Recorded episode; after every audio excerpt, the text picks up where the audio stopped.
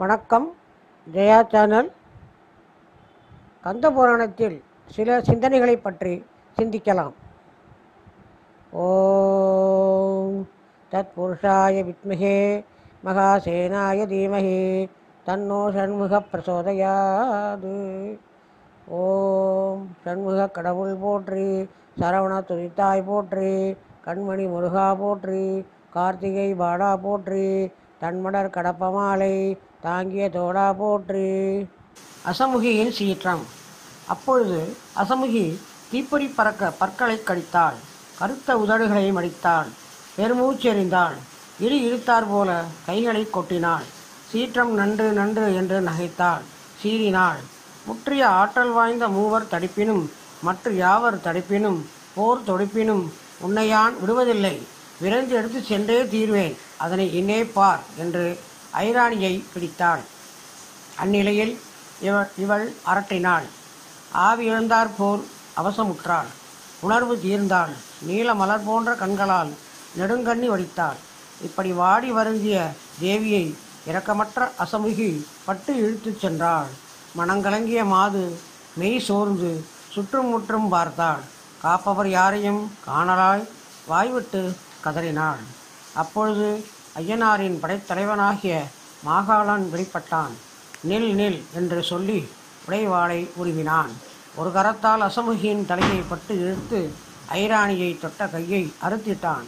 மாணவர் துள்ளி விழுந்தனர் அசமுகியின் கை விழுந்தவுடன் அருகே வந்து நின்ற துன்முகியை நோக்கி நீயும் தேவியின் மேனியை தீண்டினாய் என்றோ? என்று கூறி அவள் கரத்திலும் ஒன்றை மாகாளன் துளுத்திட்டான். பொழுதி பொங்கி பெருகிற்று. அப்பொழுது கையற்ற அசமுடி உள்ளம் கருத்து இதோ பார் உலகமெல்லாம் சூரனே ஆள்கின்றான் அவன் ஆழியும் ஆணையும் செல்லாத இடமில்லை.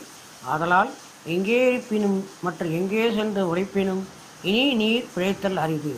உம்மை செயல்படுத்தாவிடில் நான் சூரன் தங்கையல்லே. பேடி என்று என்னை இகழ என்று கூறிச் சென்றான். சிறிது விலகி நின்ற வீர மாகாளன் ஐராணியை நோக்கி அன்னையே அசுரரை குறித்து நீர் சிறிதும் அஞ்ச வேண்டாம். உன் கணவன் வருமளவும் நானே காப்பேன். இச்சோலையிலே இருப்பீராக என்று சொல்லி சென்றான். நாரதர் வாயிலாக பூஞ்சோலையில் நிகழ்ந்தனவெல்லாம் அறிந்த இந்திரன் தன் தேவி இருந்த இடம் போந்தான்.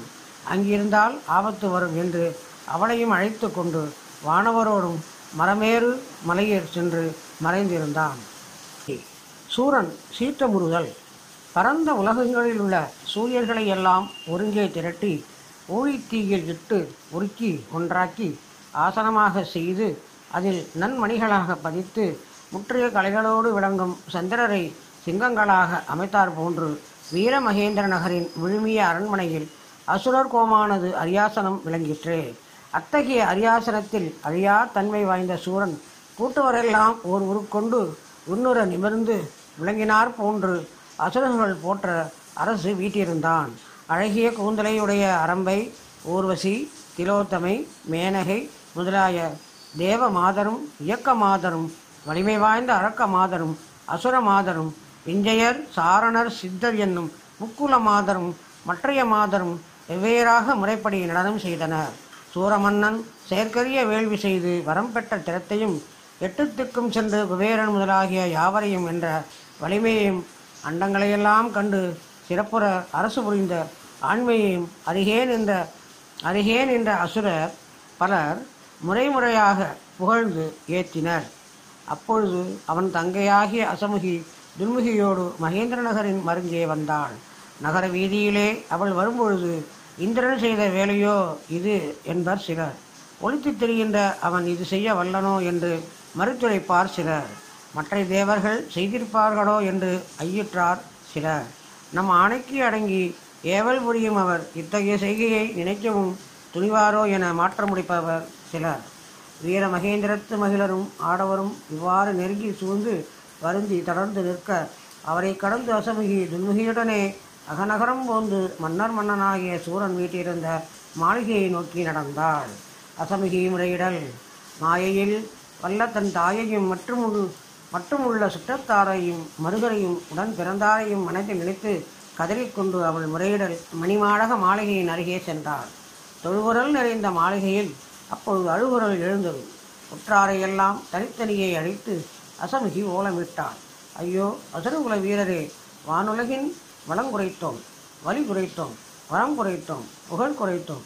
வானவரை ஏவல் கொண்டோம் என்று மனப்பால் குடித்தீரே அவர்களுள் ஒருவன் வந்து என் கரத்தை அறுத்து உமது மூக்கு அறுத்து விட்டானே. அதை அருகி போடும் குழந்தை பருவத்திலே செங்கதிரோனை சினந்து பற்றி சிறை செய்த மருகனே பானு கோபனே என் கையை ஒருவன் குறை செய்து சென்றானே. நீ ஏன் என்று கேளாது இருந்தனையே. இது என்ன கொடுமை? அந்நாளில் ஓரடியால் உலகளந்த திருமாலின் நேவிப்படையை பொன்னாரம் என பூண்ட தாரகனே இந்நாளில் ஒப்பற்ற பழி பூண்டையே. மாற்றார் வந்து என் கரத்தை அறுத்தார். தமையனாகிய நீ அரசு வீட்டிருந்தாய் முன்னிறைந்து பின் குறையும் நீர்மை வாய்ந்ததோ என் ஆற்றல். சிங்கமுக வீரனே வெள்ளை யானையோடு இந்திரனை ஒரு கையால் வனத்தில் நீ வீசி எறிந்தாய். என்றும் அவன் கீழே வந்து விழுந்தபொழுது உன் காலால் விழுத்தாய் என்றும் சொன்னார்களே. அதை மெய்யென்று நம்பி வீழ்ந்திருந்தேனே அது புனைந்திருந்தே அது புனைந்துரை தானோ? இந்திரன் துருதன் என்று என் கரத்தை துணித்தானே அறிமுக வீரா நீ அதனை அறியாயோ? வானவர் சூழ்ச்சியால் ஒரு முனிவன் என் இரு மைந்தரது உயிரை கவர்ந்தான். அம்மட்டோ இன்றும் ஒருவன் வந்து என் கரத்தை அறுத்திட்டான். எங்கனம் தங்கை தயங்கனி தனியரசு புரிதல் தவறன்றோ? மன்னர் மன்னா நான் அடைத்த மானத்தை நீ மனம் கொள்ளாயோ? அரசாடம் மன்னா அண்ணா கரமிழந்தேன் ஆதலால் உறவிழந்தேன். ஊனமுற்றோர் உயிர் வைத்திருத்தல் ஈனமன்றோ? அந்தோ இவ்வுயிரை விடுமுன்னே மானம் அடுகின்றதே பாவி நான் பெண்ணாகப் பிறந்து பெற்ற பயன் இதுதானே. விதிக்கு என் மீது பகையுண்டோ என்று பலவாறாக அழட்டிக்கொண்டு துன்முகியோடு சென்ற அசமுகி அரச மன்றத்தில் அமர்ந்திருந்த சூரன் அடிகளில் விழுந்து புரண்டாள். அது கண்ட சூரன் தங்கையே அசமுகி ஏன் இங்கனும் வருந்துகின்றாய்? உன்னை உணராமலும் என்னை கருதாமலும் உன் கரத்தையும் தோழியின் கரத்தையும் துணித்தவர் யார்? அவர் இன்னும் உயிருடன் இருக்கிறார்களா? என்று இடிபோல் விளங்கினான் ஐயனே இந்திரன் மனைவியாக ஐராணி நிலவுலகின் ஒருபுறத்தில் இருந்து நோன்பு செய்கின்றான்.